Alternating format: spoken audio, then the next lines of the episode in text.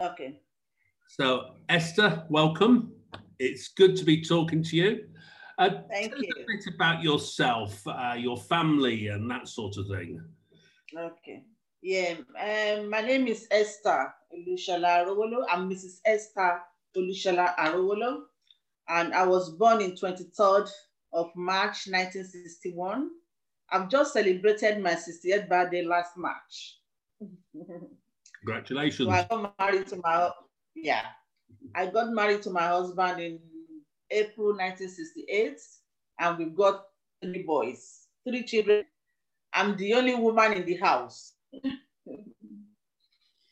um, my Christian journey, um, I was born in a Muslim family. The same thing with my husband. But uh, fortunately for me, um, my parents, they are not um, fanatics, like do or die Muslim. I can do, I was given a free hand to do. Although when I was small, I was taken to Quranic school, which I don't like. But fortunately for me, there is a, a church called Apostolic Church. When I was 12 years old, they would just bring a bus to my area and they would pack the children, you know, they would take us to church, which I love doing. Anyway, by and large, I continued in that until I got married. So I and my husband, we started going to the same church. Anyway, after we got married, we were going to a gospel church. And when we came to England, we started going to the same church. I came to join my husband in 2000, November 2000, yes. And we continued going to the same church we were going in Nigeria. But the way they were doing things is, is you know, it's not okay for us.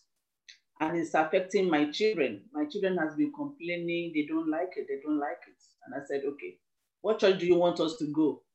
So they started pointing to Baptist church. I said, that church, I didn't see anybody there. It's only old people there. They said, no, mom, let's go there. Fortunately, my family friend, Margaret and Wally Adekombi, Wally has been telling us, oh, my parents are Baptist church. I was born in Baptist church, so I want to go back to my Baptist church. But because we are family friends, I said, okay, if you want to go, I'll go with you. Let's try Baptist church that my children have been pointing to. So they went there the first Sunday, and I said, if you see how it looked like, then I will join you the following Sunday. I think this was two, 2013. So when they went, the following Sunday I came. When I came to the church, for the first time, I saw love, genuine love. And the word I heard on that day, it really, you know, it hit me. And I said, no, there is peace here and there is genuine love. Um, Ian, ah, I said Ian, sorry. Um, what's the name? John, um, Gladys,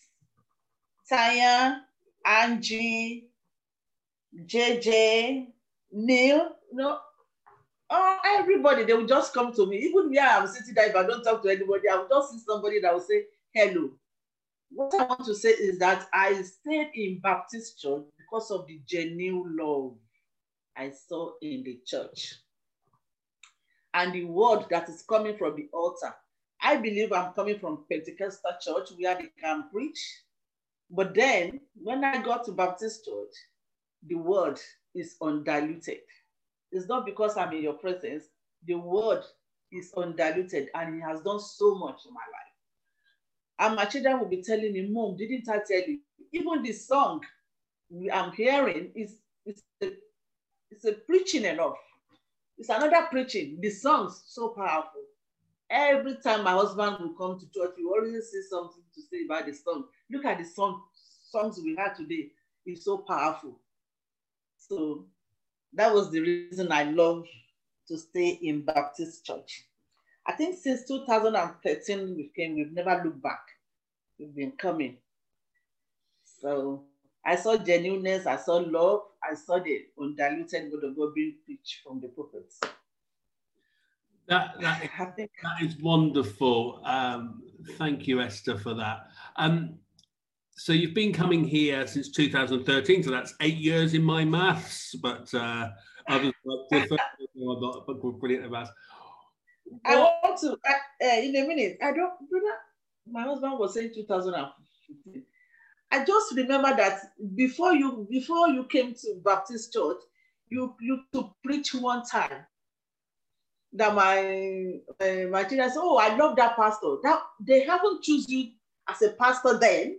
You remember, I, we were in the church then. It, it wasn't a long time we came. So when you came, um, and my, my son was laughing and said, Oh, that pastor is a little bit charismatic. so before you now came. So I couldn't remember 2013 or 2015. I came to preach in um, September 2014. Okay, yes. Uh, I mean, I actually preached here back in 2003, but that's before your time. Yeah. But they, they didn't invite me back. We were we were there. 2014, that we were there. Yeah, 2014, September 2014, yeah. I came to preach. Then later they, they invited you back. Then they invited me back. But the first time I came was back in 2002, 2003. And I wasn't invited back then. Took yeah. them all that time. But I, I, pull the I pull the church's leg about that. It's fine. what are your passions in church life? What do you love about church? Yeah. Oh, I I love God. And I, I love testimony of people, not testimony that, oh, um, I, I'm lame, and then I say, get up and walk. Not, not type of testimony. A, a testimony of the, okay, for example, one of the praying sisters, we were together. After we pray, we finished, after finished praying, we were just chatting. And she said, Oh, hmm, I don't even know where I can go to have peace of God. That since I've given my life to Christ, the peace that is in me, I can, if, I, if I have billions, I cannot buy it. Where mm. else do I want to go to have this peace? Such testimony give me, you know, passion. It made me excited. Seeing people looking at their problem like oh, devil, you're a bastard. You have nothing to do in my life. I'm having joy. For example, when um, Vicky came to church, you and Vicky, and Vicky was giving testimony of what happened to her about her sickness, but, and I still see her bubbling up to today. You know, it gave me passion to continue in the Lord. It made me excited when I see people of God to rejoice. I don't like people of God being bowed down, you know, with problem or burden. I, want, I like people of God being their head being lifted up and say, it's only Jesus that can do it. I remember during this COVID, I didn't tell anyone, I'm just saying it now to you, that my son Samuel, you know, I think she caught COVID from school where mm. he was teaching. This was before Christmas. Yeah.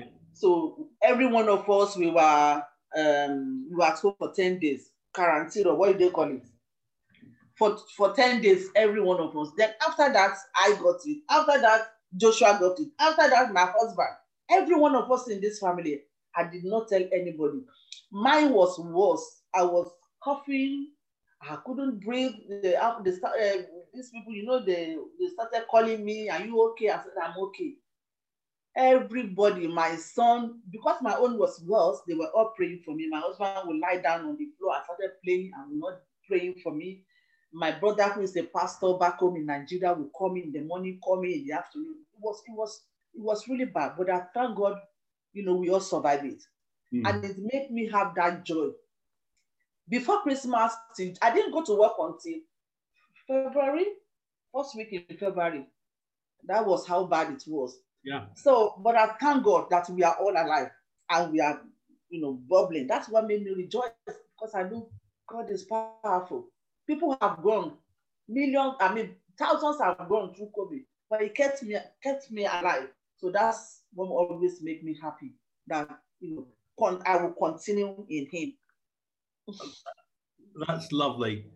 So you've you've been nominated as a deacon. Um, What what led you to agreeing to being a deacon at this time or coming forward for the vote election? What led you to that? Actually, I like staying behind the scene. I don't like being in front. But um, Jide encouraged me because when he, he said he, he nominated me, I said, no, I don't want to be. I like working behind the scene. But he encouraged me. But after thinking about it, I said, well, it's true. Jesus is about movement. Jesus told the Israelites, he said, you've stayed too long in that, in that spot. Move forward, move. I just believe God wants me to move forward. That I, I'll be hiding or laying back a lot. That, you know, I should just keep moving to continue. Mm. Continue in Him. It's a mission work like what we had on Monday. We don't yeah. have to be hiding. Yeah. what what what particular gifts and skills do you feel you bring to the leadership team? What's your gifts and skills? Uh, I, I like praying, prayer. Great. Hmm. I would yeah. say prayer. That's lovely. That's to pray. Is there anything else you would like to share with the church at this time as they're listening to you and that? Uh, anything you'd like to share? Or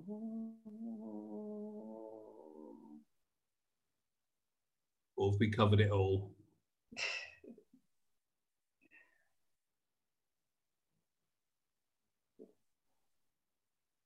I would just say like um,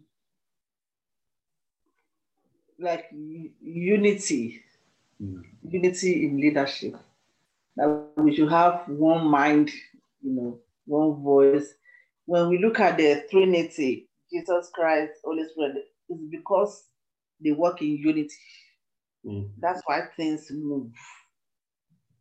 So if we work in unity with one mind, one love, you know, everything will go well in our midst we will decree a thing and it will be established.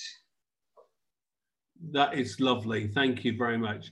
Esther, thank you for spending this time with me. And uh, it's been good. And we'll be praying as a church as we go forward to the next stage. God bless you. Thank you very much, Ian.